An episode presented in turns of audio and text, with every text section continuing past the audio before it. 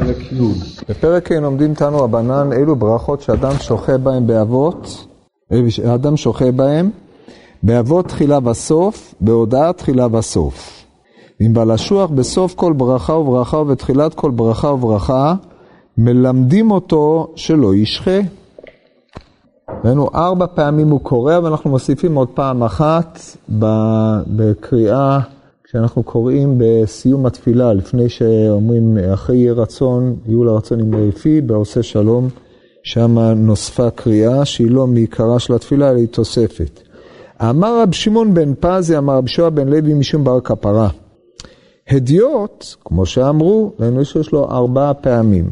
כהן גדול, בסוף כל ברכה וברכה, והמלך תחילת כל ברכה וברכה וסוף כל ברכה וברכה. זו הדעה הראשונה של הרב, רב שמעון בן פזי בשם רבי שועה בן לוי.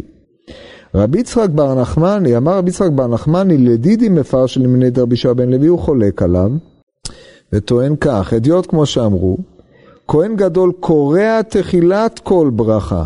זאת אומרת, בניגוד למה שהוא אמר קודם לכן, שכהן גדול בסוף כל ברכה, הרי שהוא אמר שזה נעשה בתחילת כל ברכה. והמלך, בניגוד לדעה הקודמת שזו הייתה תחילת כל ברכה בסוף כל ברכה, אומר המלך, כיוון שקרא שוב אינו זוקף, דכתיב ויהי ככלות שלמה להתפלל, וכולי, קם מלפני מזבח השם מכרוע על ברכיו. משמע שבמשך כל התפילה הוא קרא על ברכיו, ולא קרא ונזקף בין ברכה לברכה. אז עכשיו המהר"ל הולך לפרש את uh, ההבדל בין האדיוט, הכהן הגדול והמלך, ומה מייחד את ברכת אבות וברכת הודאה. שכמו שאתם יודעים, אומרת הגמרא במסכת עבודה זרה, בדף ח' עמוד ב', שאדם צריך לחלק את תפילתו לשלושה חלקים. החלק הראשון הוא השבח, החלק השני היא הבקשה, והחלק השלישי היא ההודאה. השבח כולל אצלנו ברכות אבות, גבורות וקדושת השם, כאשר עיקרה בברכת אבות, וההודאה זה כעבד שקיבל פרס מרבו ונפטר מרבו, זה ההודאה, אלא שסיפחו לזה את ברכת ההודאה ואת ברכת השלום, שאנחנו מסיימים בשים שלום, או בשלום רב, אחרי ברכת ההודאה. אז זה המבנה של התפילה, וכל מה שנמצא באמצע זה ברכת הבקשה, למעט סדר עבודה, רצה השם אלוקינו בעמך ישראל ותפילתם, שהוא נמצא באמצע בין uh, ההודאה לבין uh, הבקשות, כי הרי הוא תפילה על כך שתחזור סדר עבודת הקורבנות למקורה, למקומה שעבודה במקום, או תפילה במקום קורבנות. לא שאחרי שיחזרו הקורבנות ייפסקו התפילות, אבל כל פנים ההתקבלות שלהם היא על ידי, מעמד הקורבנות הוא מעמד רם. עכשיו אנחנו צריכים להבין למה באמת בתחילה בסוף. אז כיוון שתחילה והסוף הם מייצגים את הפנייה אל השם יתברך והפרידה מלפני השם יתברך, אז מובן בסברה פשוטה למה כאשר אתה פונה אל השם יתברך או נעמד לתפילה, אתה כביכול צריך להעמיד את עצמך בפני השם יתברך. נקודת ההבדל שבין קריאת שמע לתפילה בהקשר הזה, היא שקריאת שמע היא בבחינה, היא במחנה שלך, אתה קורא את זה בשבתך, בביתך ובלכתך בדרך, ובשוכבך ובקומך. זאת אומרת, אתה קורא אצלך, ולכן מתקיים בקריאת שמע הדין של והיה מחנך קדוש, אתה אומר את זה בתוך החנייה שלך. מה שאין כן תפילת עמידה, יראה עצמו כאילו עומד לפני שכינה, אומר הרמב"ם, וכתוב בתלמידי רבינו יונה במסכת ברכות, שאדם צריך לראות את עצמו כאילו הוא עומד במקדש, על בסיס הגמרא בברכות בדף ל', על הפסוק תל תלפיות, תל שכל פיות פונות אליו, שאדם איפה שהוא לא נמצא, הוא צריך לכוון אל בית המקדש, וכותבים שם תלמידי רבינו יונה, יראה את עצמו כאילו הוא עומד בתוך בית המקדש, עיניו למטה וליבו למעלה, או ידיו למעלה, שכתוב, והיו עיניי וליבי שם כל הימים. דהיינו, התפילה איננה מתבצעת במחנהו של אדם, כמו קריאת שמע, שמתוך אה, הנהגתנו בשבתך בביתך ובלכתך בדרך ובשוכבך ובקומך אנחנו מייחדים את השם, אלא התפילה היא העמדות לפני המלך. וכדי להעמיד את עצמנו לפני המלך, אנחנו כביכול מנכיחים אותו בברכת אבות, בתחילה בברכת אבות, ונפרדים ממנו בברכת ההודעה, ולכן מצד זה די ברור למה צריך את הקריאה וההשתחווה, קריאה בתחילה ואת הקריאה בסוף כאשר אנחנו נפרדים מלפני המלך. אמנם סיפחו לזה, כמו שאמרתי, את ברכת השלום, אבל שני המוקדים הללו הם מהווים את תחילת התפילה וסופה. אבל המהר"ל הולך להעמיק יתר על כן, מפני שבכל, בברכת אבות אנחנו קוראים פעמיים, גם בתחילה וגם בסוף, והוא הדין לגבי ההודעה, אנחנו קוראים גם בתחילה וגם בסוף. ואנחנו צריכים לשאול מה ההבדל ביניהם. אמנם כבר הצגנו את ההבדל על דרך הפשט הפשוט, שזה פה אתה מנכיח, אתה נעמד לפני המלך ופה אתה נפרד מלפני המלך, אבל הדבר הזה אין בו מספיק כדי להסביר מדוע אתה קורע בסוף כל ברכה ומה ההבדל בין התחילה ובין הסוף. אז זה הוא ילך ויסביר. ממשיך המהר"ל ואומר, וטעם ההפרש שיש בין כל אדם והמלך, ועוד, מה בכך אם ישחה בכל ברכה וברכה, וקושייה זו יקשו התוספות. מה יש? שישחה בכל ברכה וברכה. מה? למה דווקא אם בא לשחוט בכל ברכה וברכה, אומרת הגמור, הם מלמדים אותו שלא ישחה. אז כתבו התוספות, מפני שאז תיבטל תקנת חכמים, זה צד אחד, צד שני זה מחזה כי יוהרה. איזה יוהרה יש בזה? כי הרי זה דבר שמיוחד לכהן גדול ולמלך. אז אומרים לו, אתה תכיר את מעמדך, לא כל אחד ראוי לו לכרוע בכל ברכה וברכה, צריך להיות בעל מדרגה בשביל זה. לאט לאט. אבל בלי לכרוע תחילה וסוף אי אפשר. מצד שני, אם באמת בכל ברכה וברכה אתה קורע, אז ביטלת את הייחוד של תחילת התפילה וסופה. זה הטענה של התוספות. המהר"ל לא מביא את תירוצם בו, רק די לו בקושייה, מאליו יובן שהכיוון של התוספות הוא לא הכיוון שהוא הולך לפתח פה, שהוא רובד אחר, שיותר ברובד הרעיוני ולא ברובד ההלכתי. ויש לך לדעת כי ברכה ראשונה, שהיא נקראת ברכת אבות, אשר האבות הם השתלשלות העולם. ראוי שייתן השם יתברך גם כן צורכו של עולם. וכמו שמסדר את העולם, כך הוא יתברך מסדר צורכו מה שצריך אליו. לכך כאמר שמאמר רב אליעזר, לעולם ימוד עצמו. אם יכול לכוון באבות יתפלל, ואם לאו, אל יתפלל עד כאן. איך זה קשור למה שהוא אמר קודם? זו שאלה שכל מי שקורא את הטקסט הזה, אני לא שואל שתענו לי, אבל אני שואל כדי שתלמדו לשאול את השאלה הזאת. בסדר, אז הוא הביא את המימה של רבי אליעזר. מה זה קשור למה שנאמר קודם? למה הבאת את זה? מפני מה אמרו, שתכף נתייחס לזה, מפני, מפני מה אמרו שתהיה כיוון תפילת, תפילה באבות ולא שאר ברכות? אז הוא אומר דבר כזה, קודם כל הוא פותח בקביעה שהיא קביעה כשלעצמה מעוררת מחשבה, האבות הם השתלשלות העולם. מה פירוש? האבות הם השתלשלות העולם. ומוסיף אחרי זה המהר"ל את המשפט, שכמו שהוא מסדר את העולם, כך הוא יתברך מסדר צורכו. מה זה מסדר את העולם? הוא מסדר את צורכו. אז אנחנו צריכים לדעת שהאבות, אברהם, יצחק ויעקב, מייצגים את דרכי ההנהגה האלוקית בעולם, חסד, גבורה ותפארת, או חסד, גבורה ואמת, שהם שלוש הנהגות, שניים חסד מימין, גבורה משמאל, שזה בחינת אברהם ויצחק, אלוקי אברהם ואלוקי יצחק, והמידה הממזגת ביניהם, או מידת חסד, דין ורחמים, שהם שלושה הקווים הללו שעל פיהם הקדוש ברוך הוא מנהיג את עולמו, פעם נוטה לכאן, פעם נוטה לכאן. העולם נברא על פי המידות הללו. עולם חסד ייבנה, אבל אי אפשר מבלי הגבול, שזה בחינת הגבורה, ואחרי זה ראה שהעולם לא מתקיים במידת הדין, עמד ושיתף עמו מידת הרחמים, שנאמר, אלה תולדות השמיים והארץ בעיבריהם ביום עשות השם אלוקים ארץ ושמיים. שם מלא על עולם מלא, כמו שדרשו חז"ל, שיתף מידת הרחמים ממידת הדין. אם כן, סדר העולם, לפי המהר"ל, כאשר הוא משתמש במילה סדר, הוא רומז להנהגה לפי המידות האלוקיות. ואם כן, האבות, אלוקי אברהם, אלוקי יצחק ואלוקי יעקב, כיוון שהם קוראים אבות אלה לשלושה, אבל הקדוש ברוך הוא מנהיג, הוא מתגלה במידותיו, בשלוש המידות הללו, שהן מידות העיקריות של הנהגת העולם. זה מה שהוא קורא בהתחלה, השתלשלות העולם.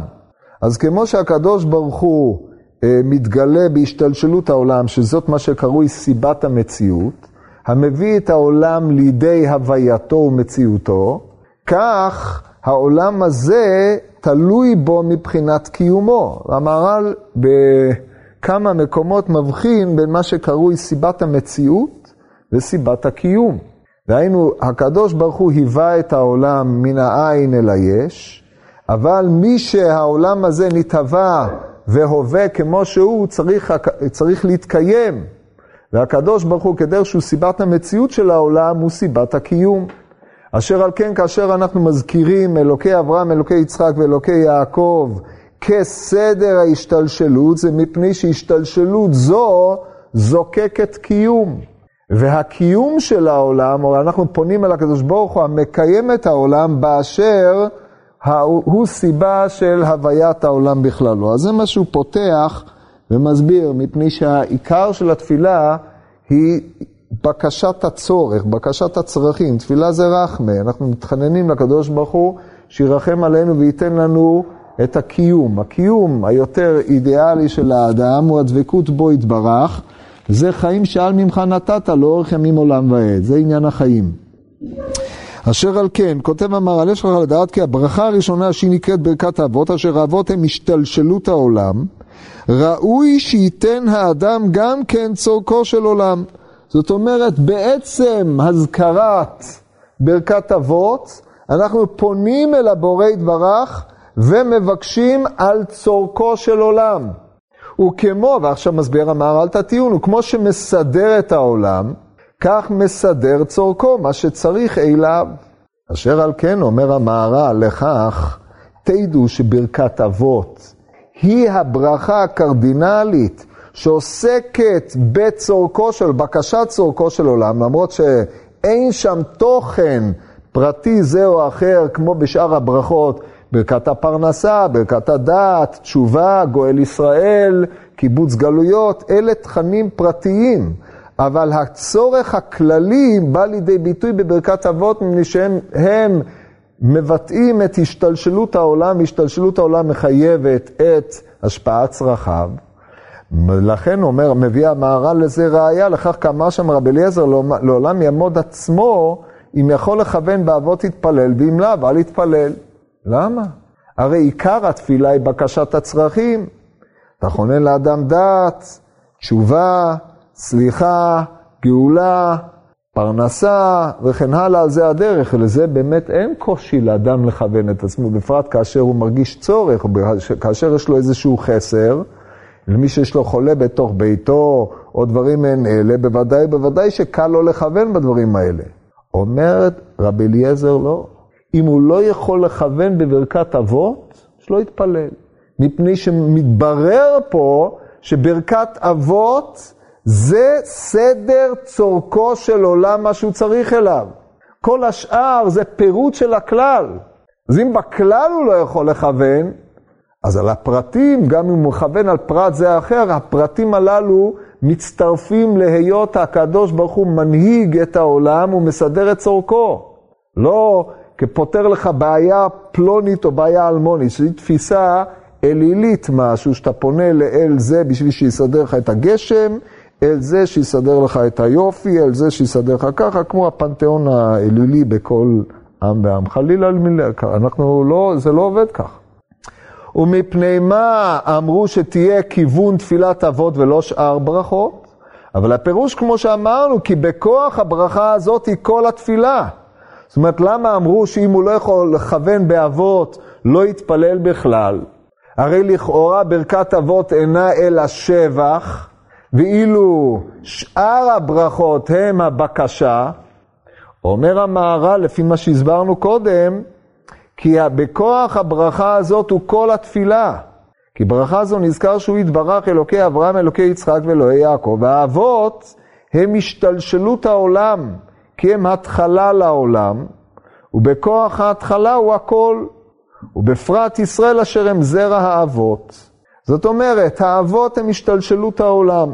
יסודו של דבר העולם מתחיל באברהם אבינו, או הגילוי של ייחודו של השם יתברך, מתחיל באברהם אבינו, רמזו את זה בתיבות אלה תולדות שמיים וארץ בהיברעם, דרשו בבראשית רבה, תקראי בהיברעם, אלא באברהם. מאברהם מתגלים תולדות שמיים וארץ.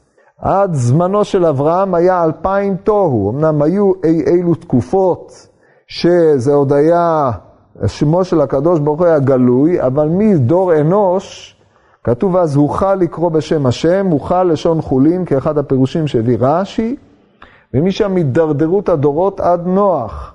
מנוח הידרדרות הדורות עד דור הפלגה, אלה נקראים עולם התוהו. ולאחר מכן מתחילים אלפיים של תורה בהיות אברהם בן 48, ואברהם מבוני המגדל היה, כמו שאמרו, ומשעה שנגלה אליו הקדוש ברוך הוא, מתחילים תולדות שמיים וארץ. דהיינו שיש איחוד של אלוהי השמיים ואלוהי הארץ, ולכן האבות הם ההתחלה אל העולם, שעיקרו של העולם הוא כדי להשתמודה עלי, כמו שמובא בספר ראשית חוכמה בתחילתו. עיקר, הוא מביא שם ציטוט מהזוהר, עיקרא ושורשא דכולי עלמין, כי איכי דלשתמודה עלי, של לידה שהקדוש ברוך הוא רב שליט על כולי עלמין, כמו שהוא מביא בהתחלה בשער היראה. שזה דבר מאוד מאוד חשוב שאדם צריך להכיר אותו. אשר על כן, אף על פי שמבחינה כרונולוגית, האבות, אברהם אבינו עליו השלום, בא לעולם אלפיים שנה, או התחיל להתגלות אלפיים שנה אחרי בריאת העולם, אבל מבחינת הגילוי האלוקי והתפשטות ייחודו יתברך, זה היה בזמנו של אברהם, והם על כן השתלשלות העולם. התחלה לעולם, בכוח ההתחלה הוא הכל, בפרט ישראל אשר הם זרע האבות. ולפיכך בברכה זאת, האדם קרוב אל השם יתברך, ואז הוא לפניו. כי אין אדם קורע לפני המלך ואינו לפני המלך. אבל כאשר מתקרב אל המלך, קורע לפניו. לפיכך קודם שמזכיר השם, שאז הוא קרוב אל השם יתברך, יש לו לכרוע לפניו ולמסור נפשו אל השם יתברך. כי אין נמצא עם השם יתברך שום מציאות והכל אפס זולתו יתברך. כי זה עניין הקריאה שהוא קורא לפניו שמוסר נפשו אליו ומבטל מציאותו אליו. טוב, אז עכשיו, אחרי שקבענו שהאבות הם השתלשלות העולם, עם ישראל הם בניהם, אנחנו בני, בני אברהם, יצחק ויעקב, ואנחנו ממשיכים את אותו גילוי של אמ, ייחודו יתברך ומלכותו בעולם. אשר על כן, הזכרת האבות או ברכת האבות, שהוא, שהשם יתברך הוא אלוקי אברהם, אלוקי יצחק ואלוקי יעקב, ואנחנו, והוא זוכר חסדי אבות ומביא גוי לבני בניהם, ובזכות זה אנחנו נעמדים לפניו בתפילה. וכשהרי אבות הם תיקנו את התפילה, כמו שאומרת הגמרא בברכות בכ"ב, זאת אומרת, יש שם שתי דעות כנגד צמידים תקנום, אבל, או אבות, כנגד אבות תקנום, אבל שניהם אמת, כי הרמב"ם הרי בהלכות מלכים פוסק, מביא שאברהם מתפלל שחרית, ויצחק מנחה, ויעקב ערבית, והרמב"ם פוסק שתפילות כנגד קורבנות תקנום, ככה בהלכות תפילה. שני הצדדים הם נכונים, אחד מבטא את הזיקה ההיסטורית שלנו לאבותינו, והזכות שלנו לעמוד להתפלל, ואחד, מבטא את העובדה שאנחנו, כיוון שאין בידינו קורבנותיהם, אנחנו נשלם מאפרים שפתנו במקום עבודת הקורבנות. מכל מקום, כאשר האדם מתקרב אל השם יתברך, עכשיו נסביר את מה שהוא אומר פה, כאשר אדם בתפילה הזאת, בתפילת אבות, האדם קרוב אל השם יתברך. ואז הוא לפניו, זאת אומרת, הזכרת הדברים או העמדת הדברים היא מנכיחה כביכול את השם לפני האדם, או היא מעמידה את אדם כעומד לפני השם. ברגע שאתה אומר את ברכת האבות. עכשיו, כדי להגיד את ברכת האבות הזאת, אנחנו אמרנו שהוא פותח בקריאה. מדוע? מפני שכאשר אדם עומד בפני המלך, הוא צריך לכרוע לפניו. אם הוא, אם הוא בא לפני המלך ולא קורע לפניו, הרי שבזה גופה הוא מגלה שהמלך, מי שעומד לפניו הוא לא מלך, אלא עוד מאן דהוא. אבל אם הוא קורע לפניו, אז הוא מבטל את עצמיותו, את האני שבו, או את, ה, יותר, כן, את הרגשת האני שבו, הוא מבטל לפני המלך, זאת משמעות הקריאה, ההתבטלות אל מי שאתה עומד לפניו. ולכן כאשר אדם פותח בברכת אבות, הפתיחה הזאת מחייבת התבטלות בפני המלך. אומר המהר"ל, אין אדם קורע לפני מלך ואינו לפני המלך.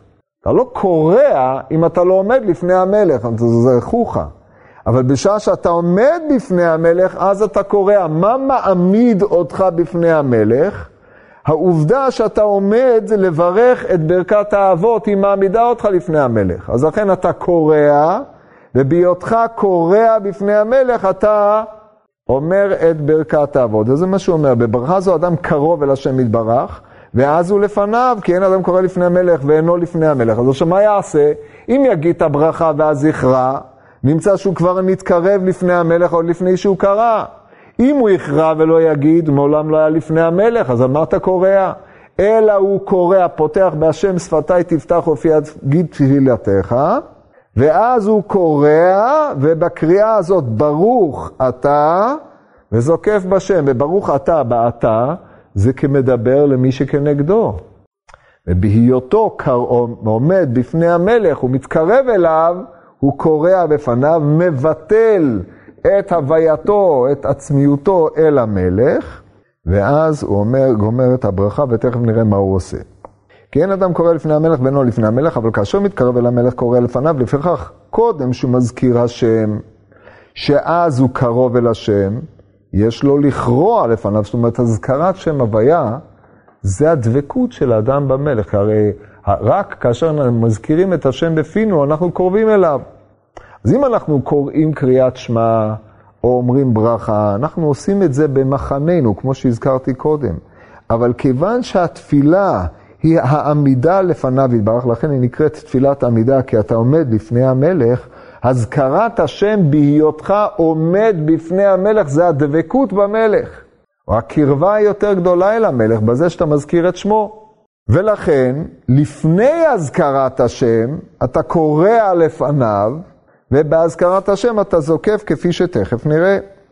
קודם שמזכיר השם, שאז, דהיינו בהזכרת השם, הוא קרוב אל השם יתברך, פסיק, יש לו לכרוע לפניו, דהיינו קודם ההזכרה, ולמסור נפשו אל השם יתברך, במשמעות מסירות הנפש היא כי אין נמצא עם השם יתברך שום מציאות, והכל אפס זולתו יתברך. הביטוי של מסירות הנפש של האדם אל השם יתברך, היא התודעה הברורה של אין עוד מלבדו בהיותך עומד לפניו.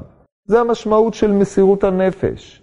אין עוד מלבדו שום מצוי אמת כמותו, לכן הקריאה מבטאת את אותו ביטול. דהיינו ההבנה וההשגה שכל הווייתך וכל הוויה בכלל איננה אלא ממנו יתברך. זה מה שאדם חושב בשעה שהוא קורע. מוסר נפשו אליו ומבטל מציאותו אליו. וכשמזכיר השם עצמו, יש לו לזקוף, כן, אומרת הגמרא בברכות, בי"ב א' למעלה, אומרת הגמרא שהוא קורע, קורע בברוך, וכשהוא זוקף, זוקף בשם, שנאמר השם זוקף כפופים. מסביר המהר"ל, כשמזכיר השם עצמו יש לו לזקוף כי מצד השם יתברך קיום כל הנמצאים, והוא יתברך זוקף כפופים. ובקריאה הזו שהוא לפני אזכרת השם, ובזקיפה שהוא זוקף כאשר מזכיר השם, בו נרמז כי כל הנמצאים הם נמצאים מאיתו, וממנו קיום שלהם, ואצל השם יתברך הם אפס. לפיכך, כאשר בא אל אזכרת שמו יתברך קורע ומוסר, שימו לב, בא אל, דהיינו הברוך אתה, הוא קורע ומוסר נפשו אל השם יתברך, כי מציאותו של אדם אינו נחשב אצל השם יתברך. וזוקף כאשר מזכיר שמו, מפני כי מן השם יתברך הכל, והוא מעמיד וזוקף הכל. וכך יש לו לזקוף כאשר מזכיר השם. אז בזה הסביר המהר"ל את התנועה הזאת של הקריאה והזקיפה. הם מייצגים שתי תנועות בנפש האדם. מצד אחד הביטול, אבל המבטל, גם האדם מבטל את נפשו אל השם יתברך. אחרי ככלות הכל, יש לו קיום. יש שם מישהו מבטל, יש שם, יש איזושהי הוויה, יש תכלית לאותה ביטול או לאותה מסירות נפש של השם יתברך. והקריאה הזאת לפני השם יתברך היא הניתוק של האדם שהוא מתנתק מהחוויה של אני הפועל וחוויית היש שיש באדם, היינו חוויית האני וחוויית העצמי, אל הביטול. הביטול הוא ההכרה שכל הכוח, כל... אמ, שאין לו, אין, אין לו מעצמיותו כלום, כל העולם איננו ניזון אלא משם יתברך ואין לו מעצמו שום דבר. הזקיפה היא שהיא מורה שמה שכן יש בי, זה בא ממנו יתברך. ולכן יש פה תנועה כפולה, כמו בכל דבר. רק אחרי מידת הענווה בהקשר הזה, שהיא המידה המכוננת עקב ענווה יראת השם, היא המידה המרכזית שבאה לידי ביטוי בתנועה הזאת, מצד אחד מחייבת סילוק ייחוס אל האדם, כי מה יש בו באדם? ומצד שני, היא, מאותו כוח עצמו, היא גם מחייבת פעולה, מפני שמה שיש בך, שניתן, נתנו בך את הכוחות, תובע ממך לפעול בהם. אלא לכשאתה פועל בהם, אתה צריך להבין שהפעולה הזאת, כל יכולותיך וכל כוחותיך, זה הוא הנותן לך כוח לעשות חיל. אמנם אתה עושה חיל, כמו שהסביר הר"ן בדרשות, אתה אמנם עושה חיל, אבל הוא הנותן לך כוח לעשות חיל. ולכן העובדה שהוא נתן בך כוח מחייב אותך לפעול, כי אם נתנו לך כוח ואתה לא עושה, אז אתה מחסר בכבוד שמיים. מאידך גיסא, אם אתה עושה ואומר, כן, אני הוא העושה, אז אתה גם מחסר בכבוד שמיים. אז אתה מצד אחד צריך להכיר שאין בך מצד עצמך כלום, שזה הקריאה.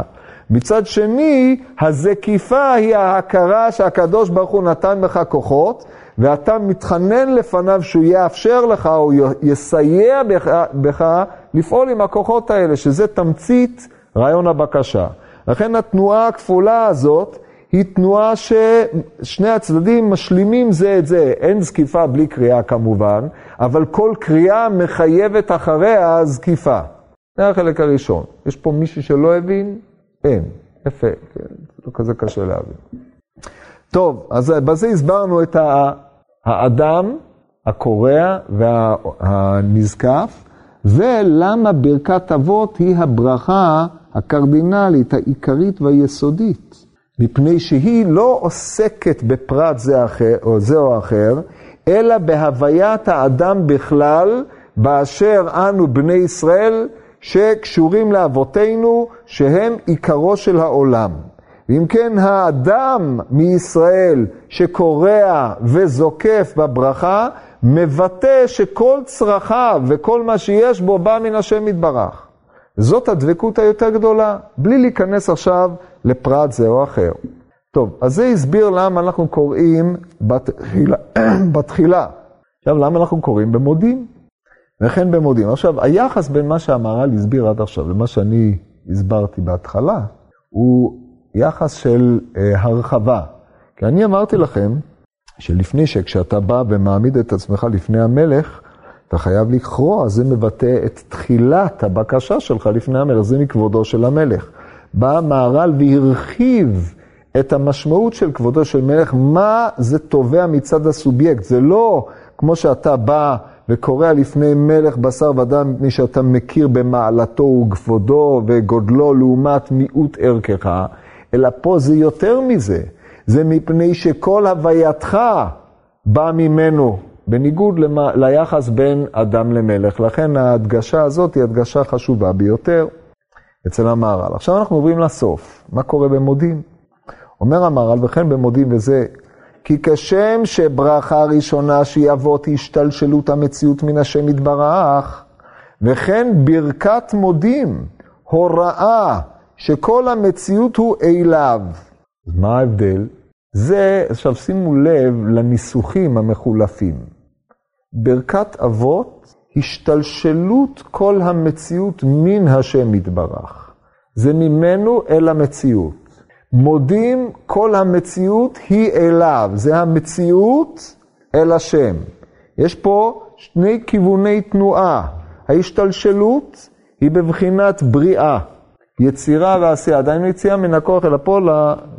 עכשיו, לעומת זאת, היות הדבר אליו, זה מתחיל בבריאה, ומחזיר את הבריאה אל השם יתברך. אלה שתי בחינות שונות, ושתי הבחינות הללו באים לידי ביטוי בתפילה. המודה הוא בעמדה אחרת מאשר הבן שמכיר באבהותו של אביו, בהיות אביו מי שהוציא אותו והביא אותו אל הפועל, כפי שתכף תראו. שני דברים הם, כי האב הוא סיבה לבן, הוא משתלשל הבן מאיתו. ולכן הברכה נקראת ברכת אבות, כי הקדוש ברוך הוא הוא אב, כן? הוא אב, אם אב אני, אהיה כבודי, ככה כתוב בנביא. והקדוש ברוך הוא גם אדון, ואם אדונים אני, אהיה מוראי, ככה כתוב באותו נביא. איזה נביא? זה הפטרה. לא, אין איתנו יודע עד מה, זה כתוב במלאכי. לא, זה מלאכי, זה הפטרה. טוב, נו. טוב שאמרתי, ששאלתי את השאלה הזאת. תחזרו על, ה, על הנח. טוב, לענייננו, שני דברים מהם, כי אב הוא סיבה לבן, הוא משתלשל לבן מאיתו, ואין הבן, בשביל זה קנוי לו, כמו העבד. אבל העבד קנוי לאדון שלו, והעבד בפרט קורע לפני אדוניו שהוא שלו. זאת אומרת, בניגוד לבן, בן הוא לא נמצא במצב של קריאה אצל האבא, אלא במצב של הכרה שהוא אביו. הוא אביך קניך, אלא שבעוד שאצל האדם אמ, יש, האב והבן הם שתי ישויות, שהן עומדות באיזשהו יחס ביניהם, הרי הקדוש ברוך הוא, אנחנו כולנו, כמו שהסביר האדמו"ר הזקן, זה השתלשלות ממוח האב, כל הווייתנו היא השתלשלות ממוח האב, זה המיוחדות שבאדם מישראל, שהקדוש ברוך הוא נפח בנו נשמת חיים, וכל הווייתנו היא מן השם יתברך, אבל זה בחינת בן שהוא נבנה מן האב. אז הקריאה וההשתחוויה, הקריאה והזקיפה, בברכת אבות מורה על בחינת הבנאות, על ההשתלשלות הזאת, שאין כל עצמנו איננו אלא ממנו. לעומת זאת, בחינת העבדות, עבד הוא במצב מתמיד קורע לפני האדון. קריאה, הקריאה הפיזית מבטאת איזשהו מצב. העבד באשר הוא עבד לפני אדונו, הוא במצב של קורע, גם אם הוא לא קורע. אם הוא מורד, אז הוא כבר לא עבד. אבל כל עוד הוא מחזיק את עצמו כעבד בפני אדונו, הוא קורע בפניו. לא קריאה פיזית, אלא קריאה בתודעה. כן, הוא כנוע וקורע לפניו. כן, אומר המהר"ל, שהבחינה הזאת של העבד בפרט קורע לפני אדוניו שהוא שלו. ואילו שני הדברים הם כנגד שני דברים שאמר הכתוב, הלא הוא אביך קניך. כי אביך רצה לומר, כי מאיתו יתברך השתלשלות ישראל, כי הוא הסיבה להם כמו האב שהוא סיבה לבן. קניך שקנה ישראל אליו לא לעבדים, כן? כי לי בני ישראל עבדים, עבדי הם אשר הוצאתי אותם מארץ מצרים, לא ימכרו ממכרת עבד. כך אומר הכתוב, אנוכי השם אלוקיך אשר הוצאתיך מארץ מצרים מבית עבדים, אבל הדגש הוא כי לי בני ישראל עבדים. אנחנו עבדיו. אנחנו אומרים, סלח לנו אבינו כי חטאנו, מחל לנו מלכנו כי פשענו. המלך, אנחנו עבדי מלך, ואנחנו בני השם יתברך. מצד העבדות יש בחינה של הודיה. כעיני עבדים אל יד אדוניהם, כעיני שפחה אל יד גברתה, כן עינינו אל השם אלוקינו, עד שיכוננו. זה בחינת ההודיה, בחינת תודעת התלות, שהיא תלות אחרת מאשר תודעת ההשתלשלות. כאשר האב מוליד את בנו, הוא נותן, הוא תובע ונותן בבן כוחות שהבן יפעל איתם, והבן צריך להכיר בכוחות שללו שניתנו לו מאביו שבשמיים. אז זה הקריאה הראשונה. אבל כאשר העבד תלוי כל כולו ברבו, ניזון מרבו, כן, ומה שקנה עבד קנה רבו, אין לו הוויה עצמית, הוא מודה על עצם, הוא מודה לרבו על עצם העובדה שהוא זן ומפרנס אותו. זו ההודעה שבאה בסוף. קניך שקנה ישראל אליו ולעבדים, ועל זה כל ברכת מודים שאנו נותנים הודעה אל השם יתברך שאנו שלו, ואין אנו מצד עצמנו שום דבר, רק הכל להשם יתברך. לפיכך אומר על חיינו המסורים בידיך ועל נשמותינו הפקודות לך. כל עניין הברכה הזאת היא הודעה, ונקראת ברכת הודעה. מפני כך, כמו שהוא קרוב אל השם יתברך מצד השתלשלות שלו, זה הצד הראשון, כך קרוב אל השם יתברך מצד שהוא אל השם יתברך. לפיכך גם בברכה הזאת הקריאה מלפני השם יתברך קודם אזכרת השם, וזוקף עצמו כאשר מזכיר השם מן הטעם אשר התבאר, כי מצד שהאדם קרוב אל השם יתברך, יש לו לכרוע, ואין קירוב רק באבות ובהודאה מטעם אשר התבאר. כן, קל להבין למה גם ביחס לתנועת העבד יש לנו את שתי הבחינות הללו. הבחינה הראשונה היא הבחינה של הביטול, והבחינה השנייה היא הבחינה של הזקיפה הבאה אחרי הביטול לומר, אני העבד שלך, ובהיותי עבד שלך, או שאנחנו עבדי השם יתברך, אנחנו בזה מעמידים את אדנותו של האדון. זה משמעות הזקיפה. הדבר הראשון זה הכרת היותנו עבדים, לא פורקי עול, זה הקריאה, והזקיפה זה שאתה אדוננו, כן? בזה יש בבחינת תנו עוז לאלוקים ועוד כל מה שכרוך בעניין הזה. יוצא שבעצם ברכת אבות וברכת ההודעה, שניהם משותפים בשני עניינים. העניין הראשון הוא הכלליות שלהם. כלליות של העבד ואדוניו, והתלות הזאת היא תלות שנוגעת בכל מישורי החיים, היא כללית. כלליות ההשתלשלות של אב-בן נוגעת בכל מישורי החיים. ולכן בשתי הברכות הללו, שהן ברכות עיקריות, בזה האדם קורע וזוקף, מפני שכל השאר כבר כלול במה שבא לידי ביטוי בברכה הראשונה והאחרונה, אין טעם לכרוע לפי זה באמצע. אם הוא בא לכרוע בכל ברכה וברכה, מלמדים אותו שלא יכרע, לא יכרע למה? מפני שאם הוא קורע בכל ברכה וברכה, אז הוא עוקר את המשמעות של הכלליות של הקריאה שנעשתה בברכה הראשונה והאחרונה. זה כביכול הוא בא לבקש איזה פרט אחד, וכשאתה מבקש ממישהו משהו, אתה קורע לו בתור הכרת התודה או הכרת הטוב על הבחינה המסוימת הזאת. אבל כיוון שהקריאה והזקיפה צריכות לבטא את הכלליות של התלות, הקריאה באמצע מבטלת את הקריאה הראשונה, את המשמעות של הקריאה הראשונה. אז אם זה נכון, אז למה כהן גדול קורע בכל ברכה וברכה? זה נראה בעזרת השם בפעם הבאה.